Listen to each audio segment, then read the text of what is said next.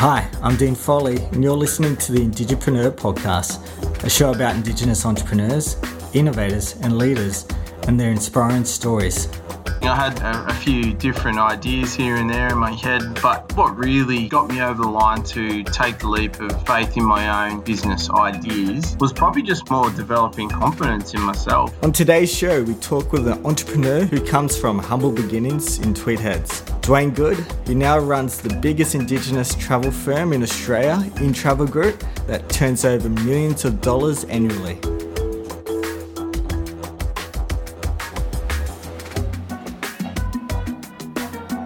So you're a very successful businessman now, but where did it all start? Born and raised in Tweed Heads in northern New South Wales. Um, I, uh, which is on Bundjalung country, I probably lived there till I was about oh, the northern New South Wales area till I was about 16, and moved to Brisbane and lived in uh, Brisbane, Brisbane for a very long time, and then um, around about five years ago, moved down to Melbourne, which is where I'm recording this uh, interview from, and I've been here for five years, and um, and I've set up my businesses down here, and um, yeah, it's been, been a good city to to live in.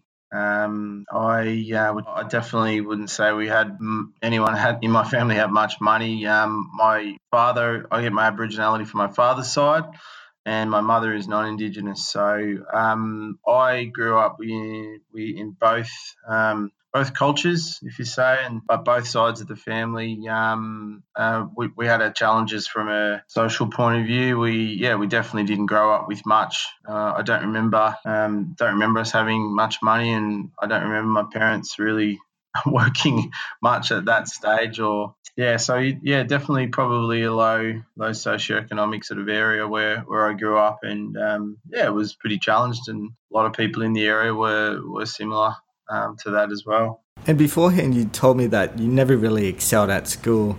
Can you tell me a bit, a bit more about your school years? I went to school, and school wasn't really something that I understood nor focused on. Um, I went to primary school at Coolangatta, Coolangatta Primary and Tweed Primary, and around there. And um, I, I, must admit, I, I didn't really grasp the, the concept of school and I didn't concentrate. um, I wish I did, to be honest. So looking back, I really wish I did. Um, I was just focused on other things, um, sports, having having fun with my mates, socializing, um, and I, I, ended up leaving high school um, at an early age, like grade um, start of grade eleven. I didn't even get it started, so um, yeah, my school my school career wasn't very wasn't very healthy at all. So, what did you do when you left school? Did you end up going to university? Well, I yeah, looking back again, I, I regret not concentrating. I think that that's one of my regrets in life, but.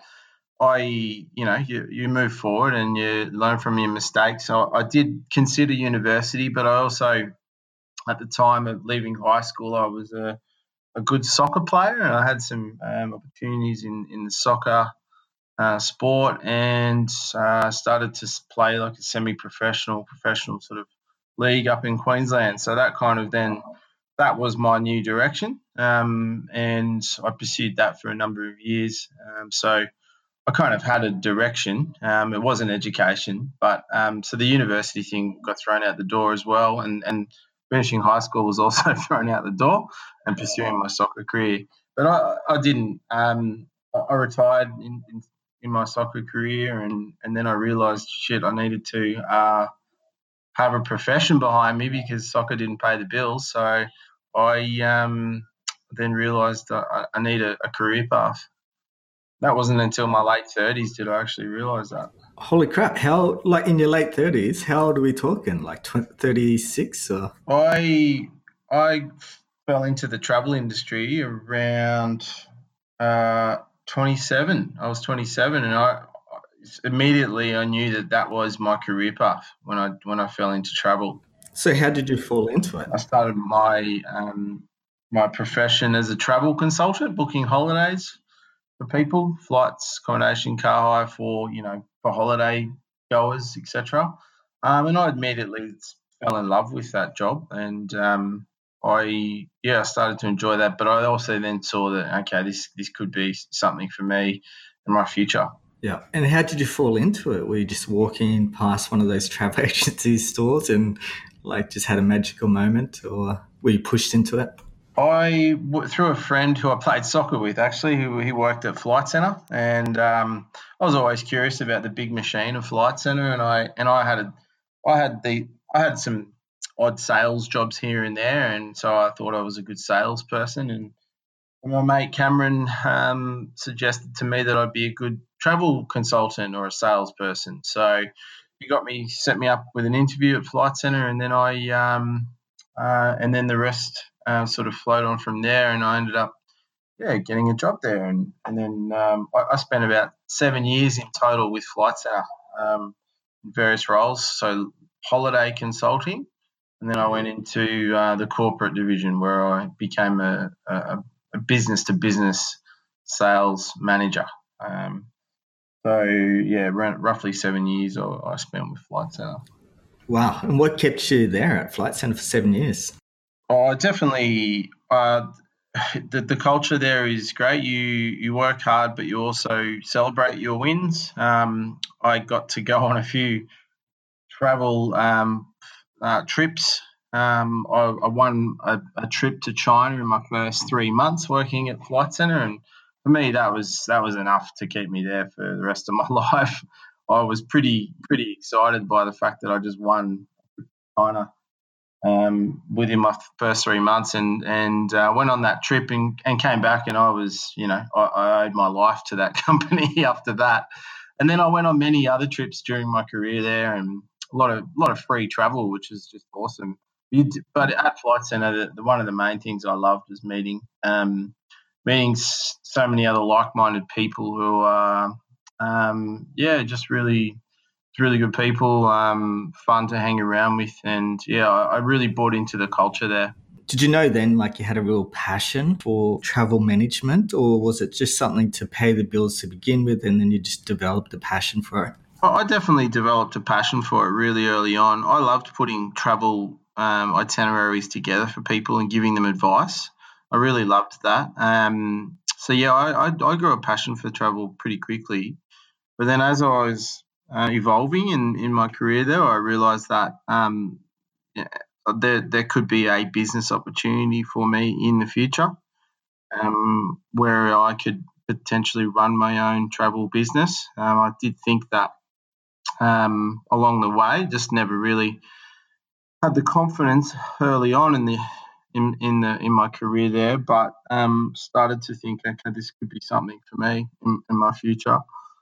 Um, and yeah, and then obviously it, it was something for me. So I, I definitely, um, yeah, I definitely absolutely did fall fall in love with travel. Nice, because yeah, I guess um, a lot of people say you know follow your passion, but it sounds like you know you just you know did the work and then you know became good at it and became passionate about it, which is different. So which is cool. Yeah, definitely. And uh, when was the aha moment? Like you realized that you know you had to go out there and start your own like travel management business. Yeah. Oh, so I, as I was saying, I had you know a, a few different ideas here and there in my head. Um, but what what really got me over the line to take the leap of faith in my own business ideas was probably just more developing confidence in myself um, over time and getting confidence in myself around um, knowing that I could successfully run a business, knowing knowing that I had what it takes to run a business. That was probably really. I had some great ideas in my head, but I didn't actually have the confidence to go out and try these things on my own. I wasn't brave enough at the time, and I was developing that naturally um, over time, and then yeah, eventually thought, okay, this is this is it. And so yeah, three and a half years ago, we, we opened up in Travel Group. So um, it was around about, oh, yeah, it was around about then. Well, actually, I, I resigned from Flight Centre. I, I told them I had some business ideas that I wanted to analyze, and I went and went on a holiday for a couple of months, and then. And then I decided, yeah, I'm actually going to take take the plunge, and then opened up in Travel Group. Awesome. Why didn't you have that confidence? What was holding you back? I just really think it was the my. I guess I had a I fell into jobs in my in my past, you know, and I, I fell into jobs and never had a direction for, um, you know, there was nothing on purpose happening, but so that that that type of method, I think it, it's just it's very ad hoc. So I was I lacked confidence in in in knowing if I could open a business or not. But what I realized was when I took the plunge and where I am today is that it wasn't, that was false. That was false insecurity. It was actually, um, it was actually a little bit more straightforward than I thought, less daunting than I thought. Whilst it's still hard work, it wasn't, it wasn't as hard as I thought. So do you live by that uh, Nike motto now, just do it? Or do you think people should live by that? Oh, 100%. Yeah. I've learned a lot about myself throughout this process and I won't be I won't be thinking like that ever again. Um, and it's it's onward and upward. I well, and and three and a half years in, you know, we, we've we've got a business that's still around, and we're growing and growing, and further opportunities. And yeah, I've proven to myself that I shouldn't have had that doubt. Um, so that was yeah, that was a silly thought that I had in my head that I've now changed. and um, your quick Flight Centre, I'm just curious, where did you go? Did you go to a, a base there and just party up or like? well, to be honest, I actually uh, I went snowboarding and uh, yeah, I went did a little bit of snowboarding. I just sat around the house thinking, pondering life, and and then just working on my business plan um, half the day, um, and then yeah, and just kind of getting ready for what I just making sure I was ready for this for the next phase of my life, which was business ownership, and um, yeah, and and and then off I went. So yeah, this the snowboarding was great. Um, it was a good time to reflect, sitting on top of a mountain and looking down and going, oh, what what's life all about, and can I can I be a successful business owner, and etc. etc.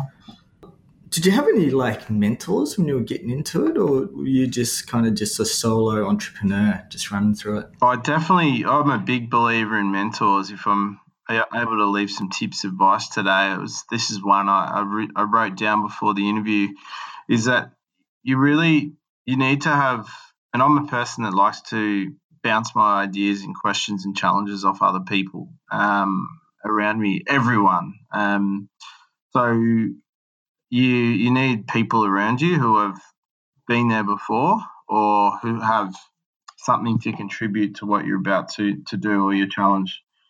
Um, I, I, had a few people around that were um, that had already started businesses, particularly Indigenous business owners. Um, people around that were, you know, a little bit older than me, um, who'd made mistakes um, around business who who had succeeded around business. I, I, spoke to a lot of people and I bounced the idea off them. And um, I was actually quite a pest. I would just ring people up that I haven't even met before who I knew that were in business, senior Indigenous business people, and I would ask them what they think of my idea and I'd ask them questions and um, I would, yeah, I would just formulate some confidence in my head about what I was about to do. So, um, when you were telling people about this, openly discussing, um, you know, were they trusted people? Were you scared like somebody would try and steal your idea and run with it? Yeah, there was actually that fear, which is a, a strange one.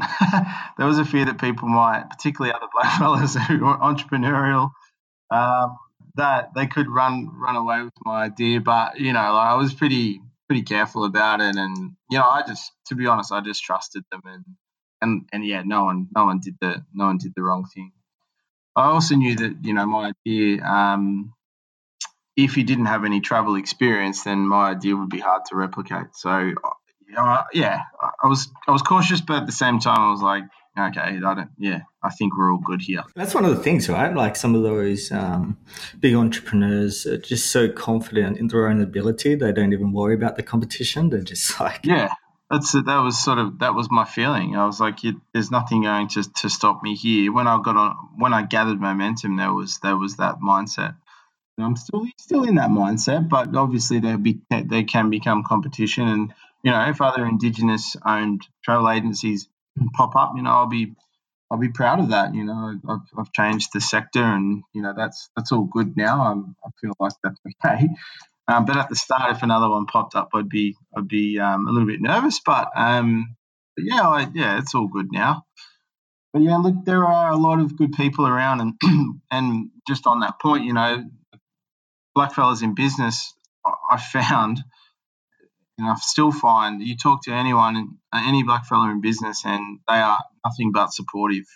So it's a different. It was easy for me to trust because I knew that they were, they wanted to help and they wanted to see me succeed, and that's that's one thing that the Indigenous business community does well is support each other. That's awesome. And who were like some of the mentors that stood out? Were they just people you met in the travel industry and in the, the Aboriginal Torres Islander community in Melbourne? It's, it's an, this is an interesting uh, concept as well. Your mentors change over time and the, the, the, the time frame that you're in um, and the challenges that you're facing become different. You start to seek different mentors and mentors come in and out of your life. Um, um, over time, and they come in at the right time, and and so on. So in the early days, very early days, there's one guy I'd love to mention uh, who I who I called. This is one of the guys I called out of the blue, and I said, "Hey, what do you think of my business idea?" And this, um, his name is Bevan Mailman. People might know him listening to the podcast. Bevan Mailman. I, I ran this idea by him, and he said, and I asked him a bunch of questions because I know he's got a legal background, and he said, "Well, why don't you just do it?" And that was one of the actual pieces of advice that that stuck with me today. That he just said to me, he just asked me one question that that, that I, when I hung up the phone, it made me go and do it. He just said, "Why don't you just go and do it?" And that was just like that was just an awesome one liner that just that, that just totally totally got me going. So there's there's Bevan, um, there's some other Indigenous business people around like David Williams from Gilimbaa. Um, there's I had an I had a mentor, an Indigenous mentor in the um, when I started my travel traineeship all the way back, you know, around ten years ago. Jody Sampson, um, from also from northern New South Wales. Uh, there's there's a lot of good people around. Um, there's there's some really good networks within the Indigenous chambers of commerce. I would go to those events. I would ring those people. They might not know that they were mentoring me, but, but um, they were, and I, I got some great advice from a lot of good people. My current mentors, there's a lot of good people around, like Shane Kennelly from Kennelly Constructions. I do pester a lot of my current clients. Um, you know, the people that founded those organisations have some great, great advice and, and tips.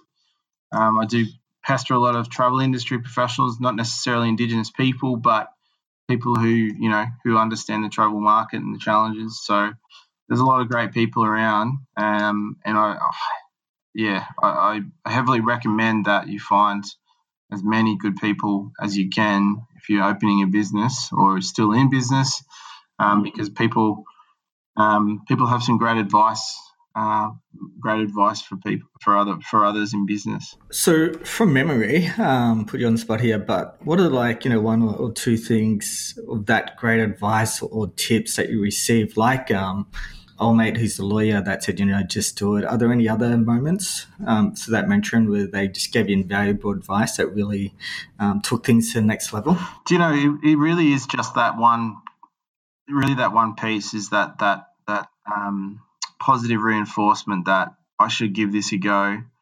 Why not? Um, there was a lot of that. There's a lot of that from a lot of people I spoke to. Um, there, you know, there's there's a lot of detail advice. There is some detailed advice like make sure you you know get a, a, good accountant and make sure you do this and do that. There's a lot of, and it's probably too hard for me to remember all those bits and pieces, but but I think it was just trust in yourself and take the plunge, um, which which was the main piece of advice from everyone that, that I that I still remember. And now that your business has grown, do you find um, you're looking for have you kind of outgrown some mentors? Are you looking for bigger mentors now? Are you going to start pestering like Bill Gates and stuff? well, I will start pestering some uh, different mentors. I definitely definitely believe that I, I should start doing that. Um, I've probably already started the process, um, but they, yeah, I guess as we've evolved and we're taking on new challenges, uh, you've got to find those mentors or people that will have an understanding of those challenges. So, so for all the um, high level business people out there, I'm I'm going, I'm going to start pestering them. They might get calls out of the blue or bump into me at events and whatnot. But that's that's that's the process that I that I will take. Yeah, just gotta yeah. A lot of them will probably say no, but there might be one or two that can say yes. So you'll find that a lot of people have something, even if it's one sentence or one line, they'll they'll have something beneficial for you to, to, to listen to. And it's nothing personal, right? If they say no, I mean, they're probably just busy. Nothing personal, yeah. I mean, there'll be times where we all have to say no. so you started um, in travel group. How did it like start off? Was it like a massive success to begin with, or like what happened? Oh, it was tough. Yeah, it, it was. Uh, it was really tough. and look, it's still, you know, we we they say that the first three years are the toughest, and I definitely agree with that.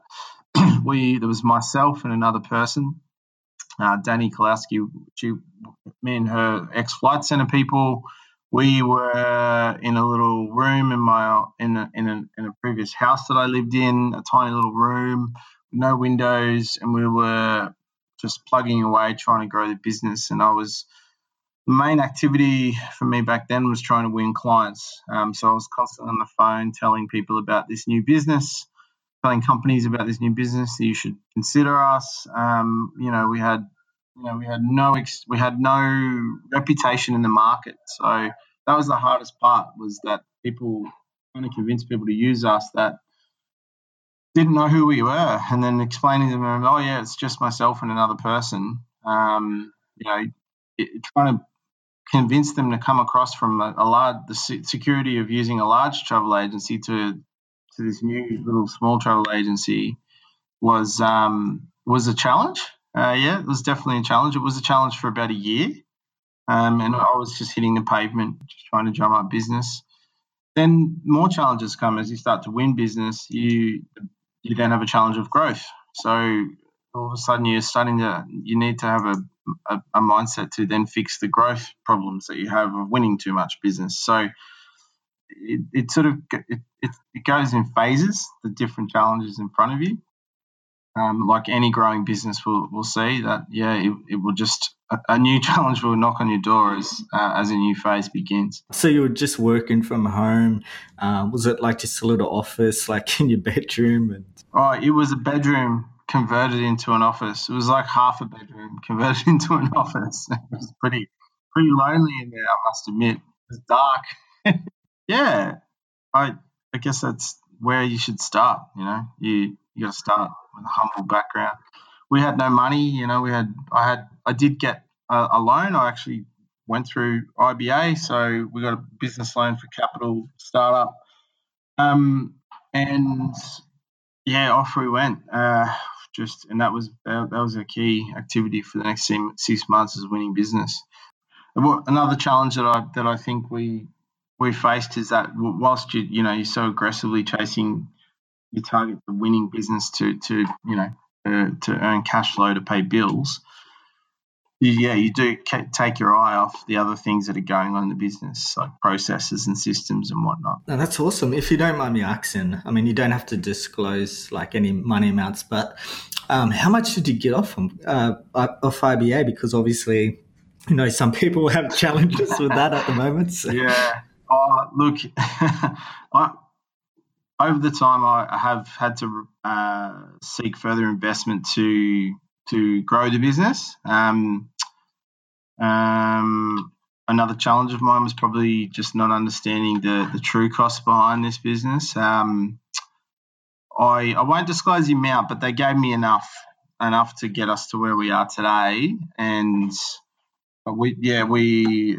we're proud to say that we, you know, we've been self-sustainable for, for a very long time. But it was definitely enough to to get us going.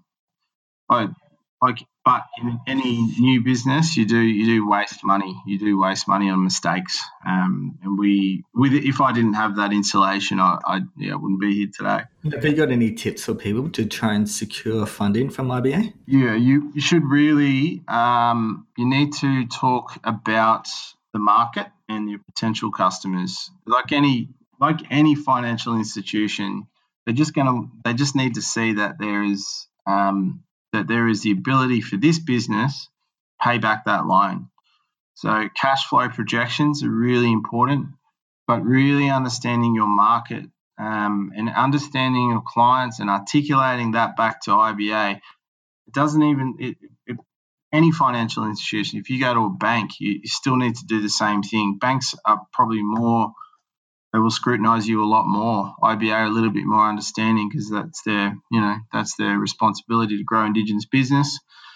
But you'd like any any business case, you really need to prove that you are going to go and win X, Y, Z worth of income and you know how to go and get it. Definitely. So, was it just one massive contract you won at after a year of work? Were you're just getting heaps of little runs on the board and then just scored a massive contract that really set things off? Like, how did that growth spurt go? Yeah, so you know, after the many phone calls and many meetings, I was getting on planes and flying across the country. I was, which is a funny story. I, and I hope hope we got time. But I, in the early days, we had no money, so I would always fly the cheapest, cheapest airfares at the cheapest times of the day. So I was getting up at like three in the morning to get on the cheapest airfare, and I was getting in the smallest car hire. I was getting like in tiny little cars, and I was staying in the worst hotels possible. That was in the early days, just to go and get and cram like four or five meetings in into a day, and then I then I would win. I'd have some success on the road. I would win you know one or two of those accounts. So these these businesses were, let's say, because are currently in Travel Group, the smaller operation, we we have an average account size of about 150 grand a year in travel. So these companies are spending about yeah, let's say fifteen thousand dollars a month. So we in the early days we won let's say five of those in the first say I don't know three three to four to five months um, five of those average sized accounts. Um, I must say that those accounts, they're still with us today. Um, they were um, a massive help, and their trust in, in us and me was was um, why we're here today. And I, you know, I, I, can't thank them enough. They and they're Indigenous businesses and Indigenous people too. So there's that's another really good example of blackfellas helping each other out. But you know, we we wouldn't you know, we wouldn't still have retained them unless we gave them great service. So, you know, that is this, that, that's the, the part you owe them is great service. So, but yeah, they, they took a leap in leap of faith in me. Um, but yeah, there was only a handful of them at the start. Um, now we have over 60 companies, around about the same average account size. So 60 of those companies using us today. Um, 90% of those are Indigenous organisations. So you turn over millions now from yeah, the, well, it, that that doesn't result to the numbers of uh, what you what you're thinking with profit though. Low margins in travel. Not millions in profits no, just yet. No, we're still still tough slog. We're still you know still got a lot of work ahead of us. Still got a lot of bills to pay. Yeah, I think that's interesting. Uh, um, I think you mentioned too. You know, the indigenous businesses helping you out because you're an indigenous business, but you still had to deliver you know great service and, and be just as competitive um, to the competition. Like you can't just fly the flag around and and then not do the work and expect to be a billionaire. Oh, exactly. You're actually scrutinised more, I think, um, particularly in our position. We were a small business with, with a couple of people, you know, that we were, we were being scrutinised heavily um, and benchmarked heavily. And uh, yeah, we had, a, we had our work cut out for us.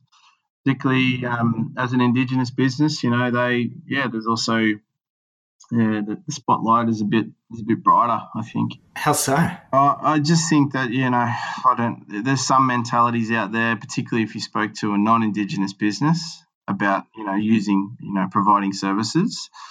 Uh, the the spotlight was a bit brighter. Um, you know they they would maybe think that you might fail a little bit quicker or or you wouldn't succeed. There was a little bit more.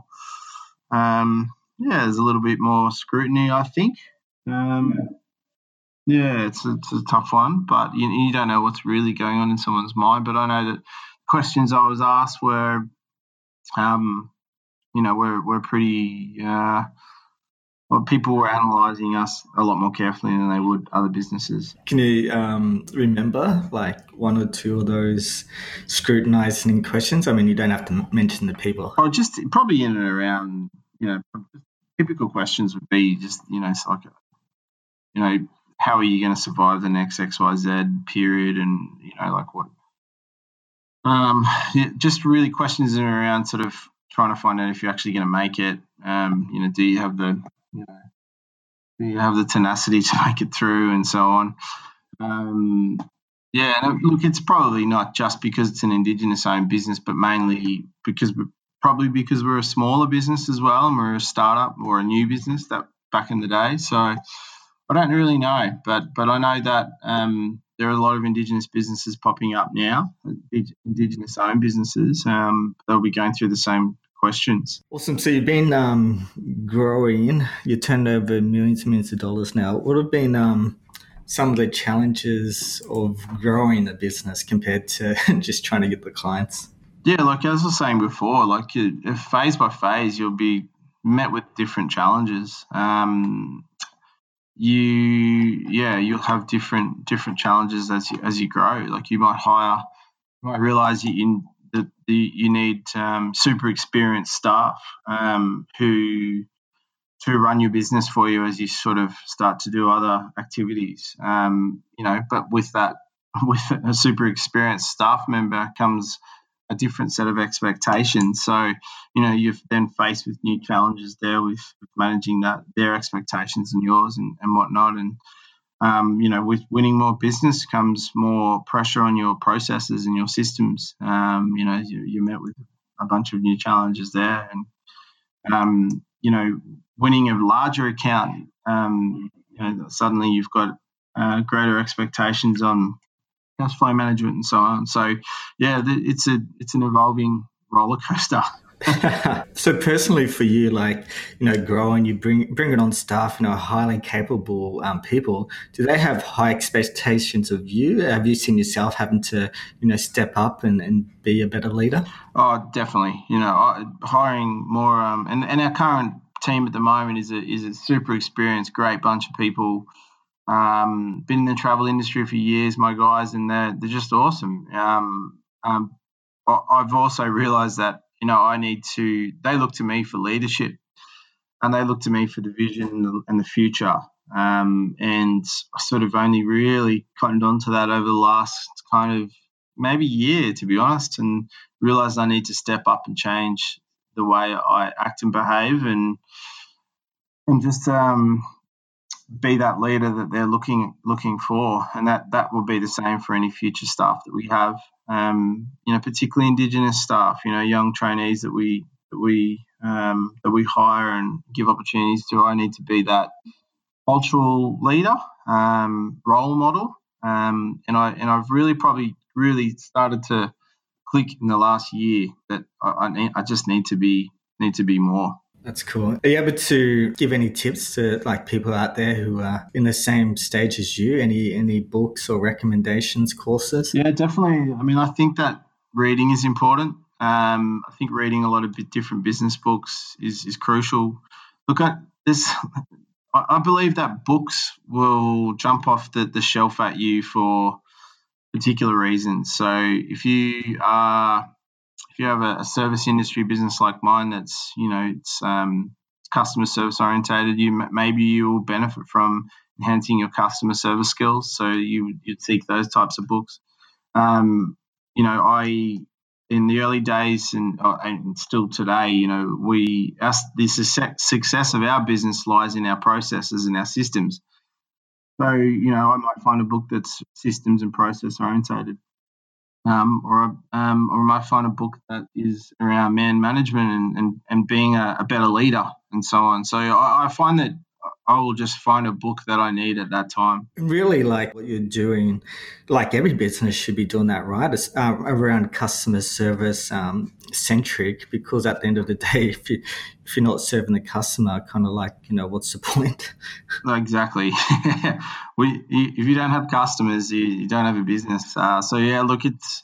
I think that in any industry, customer service is crucial. I think some companies do it really well, some don't. We've got a great um, model where we're a smaller business at In Travel Group, where you know it is just naturally people I hire are naturally good at relationships, so that's part of our customer service. So just to put you on the spot. Um, doesn't matter if you can't remember, but can you remember like one or, or, two books around customer service that would be beneficial to people to read? There is one book I wanted I wanted to talk about today. It's sort of similar to customer service, but more around um, just business in general and this it, it, customer service ties into this, but I'm reading a book at the moment called Matter. Now it's so how can you as a business matter more to your your clients? So this book has really tested my um, I guess my um, my current knowledge of business, and it's it's helping me get outside the box a little bit, which will enhance our customer service, but it will also make us a company that matters more to our clients.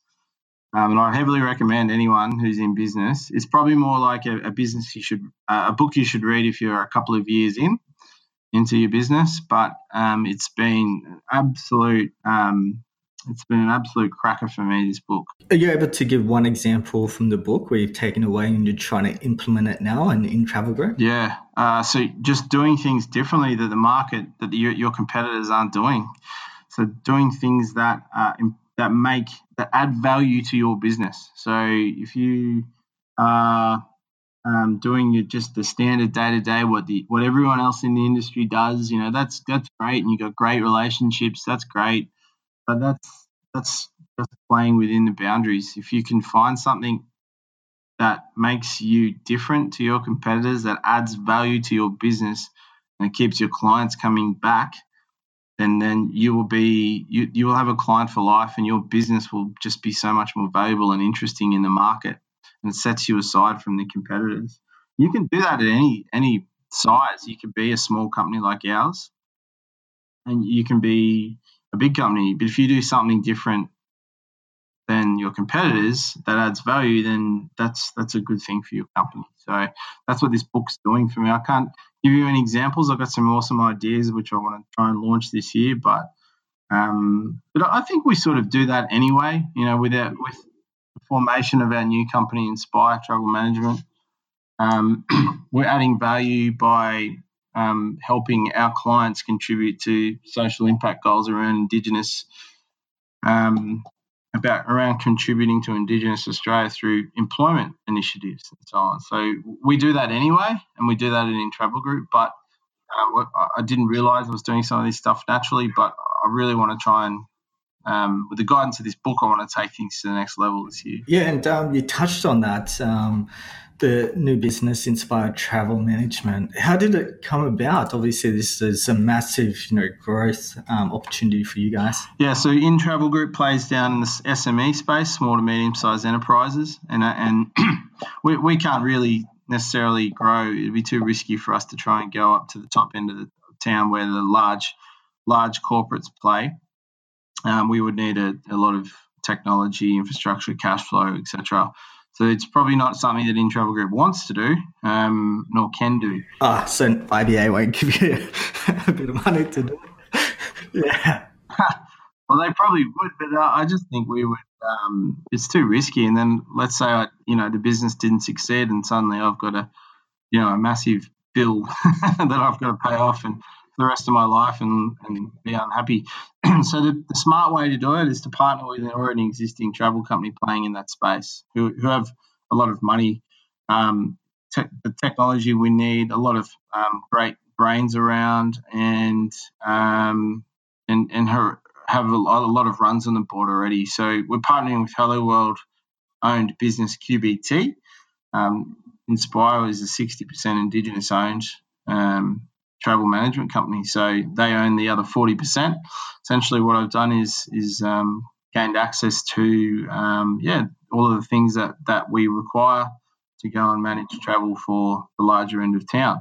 Companies that are spending millions and millions of dollars a year in travel. So so we um, it's officially all over the line now, and um, and you can imagine the scale of the of Inspire Travel Management. You can imagine the employment opportunities that we will that we'll have there um, will be not just travel consulting roles, but we can get fellows into marketing roles, IT, you know, C-suite management. We'll need CEOs, CFOs, finance, accounting, HR.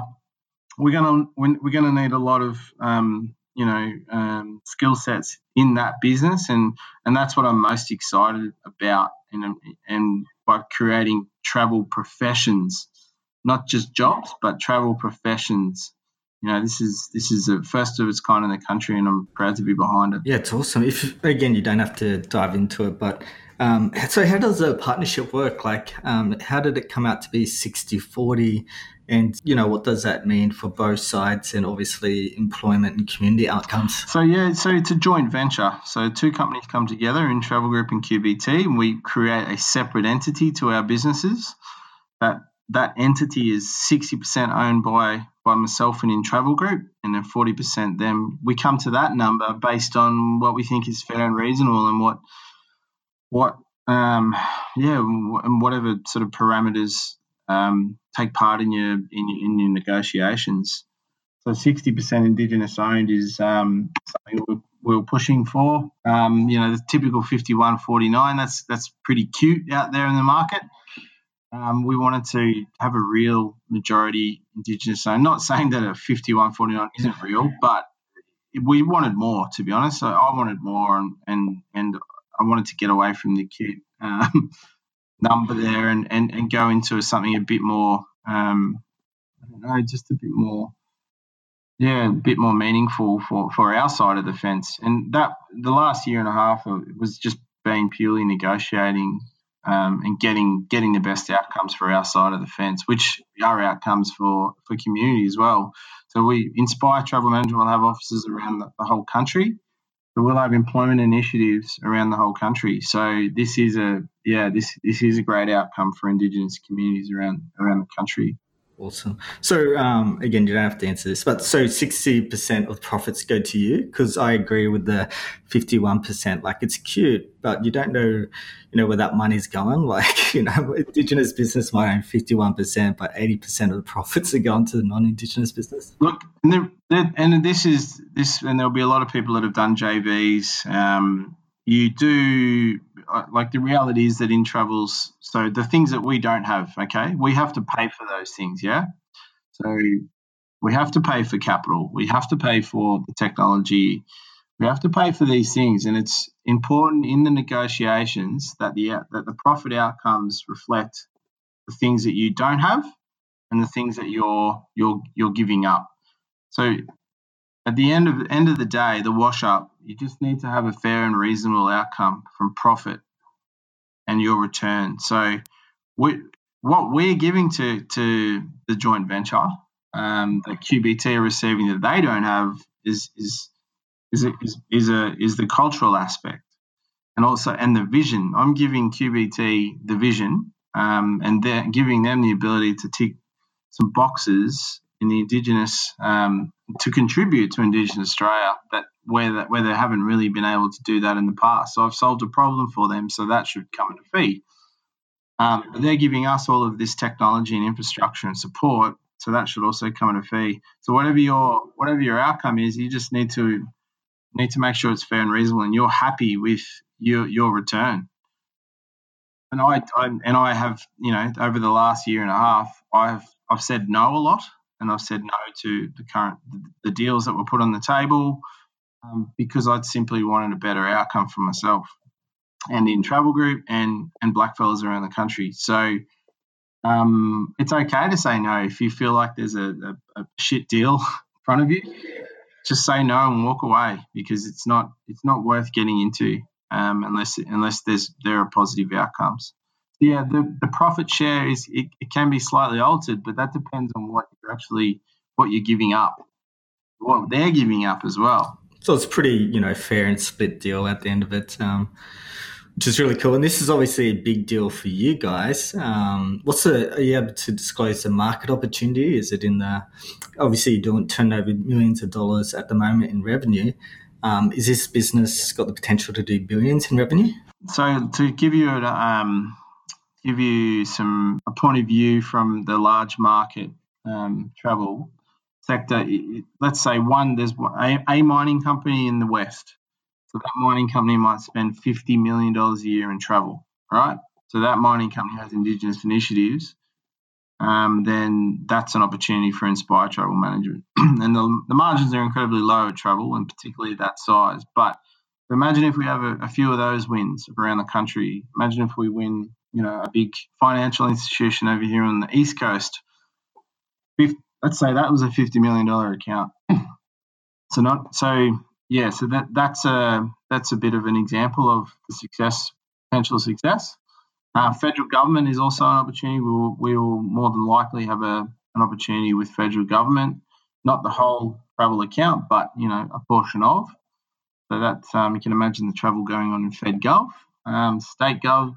Uh, there's there's a lot of opportunities around town, and we're, we're, targeting the large end of town. Remember, so this is um, you know high end, high end, multi million dollar travel accounts, um, which which the most again the most exciting thing about that is that we're going to need people to run this business. So we we can have um, we can have like we can have true travel professional career paths for, for black fellas around the country, and that's that's that's the most exciting part about it. Yeah, because they don't exist at the moment, unfortunately. No, no, no travel company does does this, you know, and and um, now we're, we're about to do this, you know, and this is exciting. We're shaking up the travel industry, and we're doing something that's never been done before, and I think it the travel industry needs it. Yeah, somebody's got to do it. I'm surprised um, your old workplace Flight Centre don't do it because they're the biggest at the moment, aren't they? In that sort of area, they are the biggest um, in the country. They, yeah, they.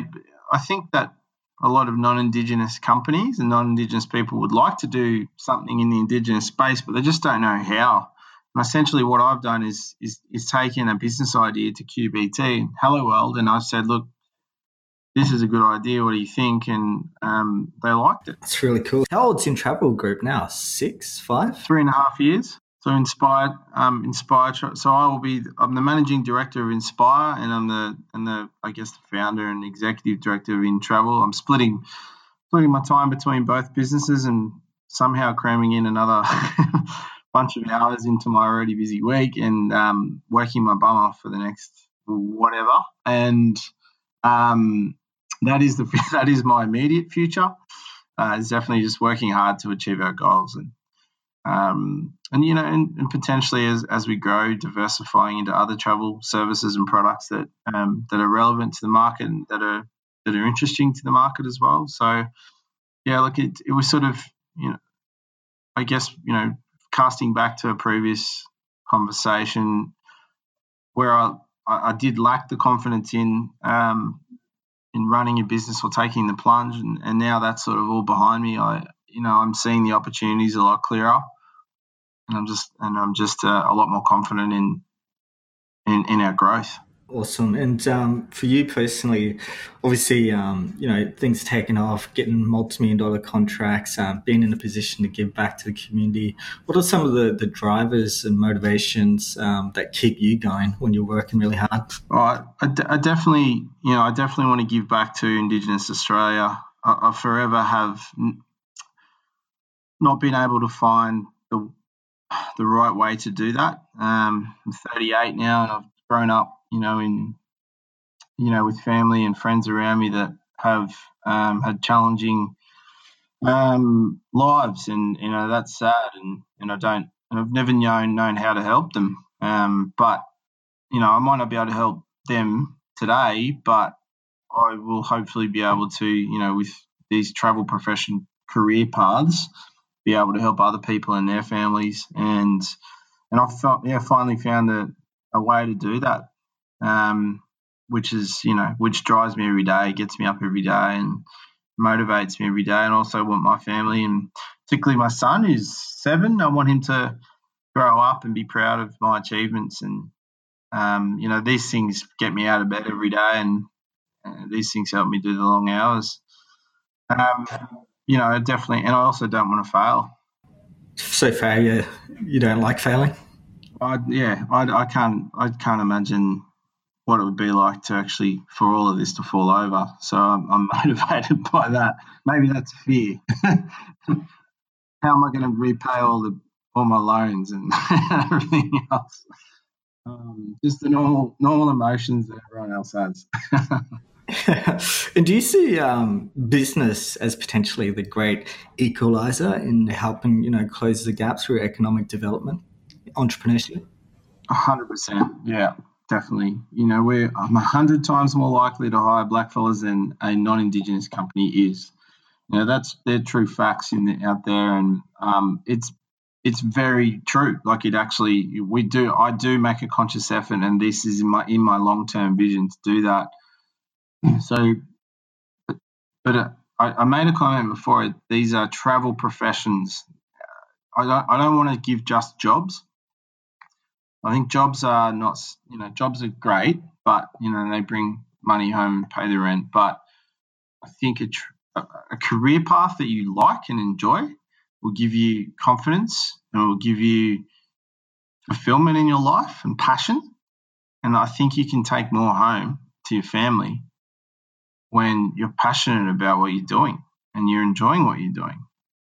So I feel like that that if we get as many blackfellas as possible passionate about their career paths, then I feel like that that's contributing to the country. So not just a, another mining job or government job for them in traineeship. That's right. That's right. For, obviously, for, for people that want to be that want jobs that are that are like that are oh, it's hard to explain, but maybe can travel the world. They want a straightforward job where they can just come and go. That that's if that suits that person, that's great. But I, I just feel like there's there's a there's a missing piece, and that's in and around long term sustainable career paths for those that want career paths that are slightly different.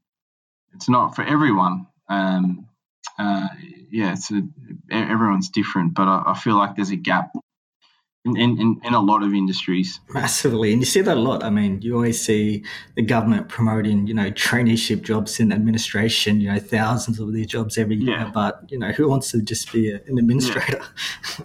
Yeah, exactly. Like, and you know, again, that's not if that's what someone wants to do, that's great. But I feel like we need to do more. I think there's other opportunities out there, and I think that the rise and success of Indigenous business will naturally do that. You'll have you, there's so many great black businesses around. You know, there's some amazing companies in some really interesting industries and sectors, and if they grow, they then provide career opportunities to other black fellas, then then suddenly then we've just got more opportunities. Then, then my son will grow up and he'll go and he'll he'll look at me as the the leader of these travel companies, and suddenly he knows that he can go and work in this industry as well. So that's just just an example. And there's plenty more great examples around the country. So true. And hopefully we can interview them too. So, as a last statement, um, is there anything you'd like to add that maybe I didn't answer? or give you a question to? Oh, I'm not sure. Um, yeah, it's been a good yarn. I think that um, it's been pretty comprehensive. I maybe the lastly, if anyone is out there thinking about starting a business and, and you want to know why you should, or you want to have the confidence as to why you should, then think about those social impact things that we've just mentioned in the last five minutes. You know, there's there's there's really good contribution that you can do your community, um, but also the country. Um, if you can contribute back by providing career opportunities, then that, that could be your why as to why you should take that leap of faith. That concludes today's episode of Indigipreneur. If you'd like to know more about Dwayne's company, you can visit their website at www.intravelgroup.com.au or connect with them on social media. If you like this episode, please share it with friends or connect on social media at Indigipreneur where you can find more episodes like this. Are you a young Indigipreneur? If yes, come along to our First Nations Youth Summit, which will be hosted in Brisbane on the 28th to 29th of June. It's an opportunity to connect with other First Nations youth, create new professional networks, and learn new skills you can take back to your community. For more information, please go to the website at firstnationsyouthsummit.com. This episode was brought to you by Vasudhara Foundation. The Vasudhara Foundation supports social entrepreneurs to build creative and innovative projects that deliver positive social impact. In addition to their philanthropic work, they manage private investment portfolio which generates the resources to fund these social projects they love to work on. Feel free to get in contact with them at contact at vasudhara.org or visit their website www.vasudhara.org. Today's episode has been hosted by myself, Dean Foley, and produced by Damien Rensley.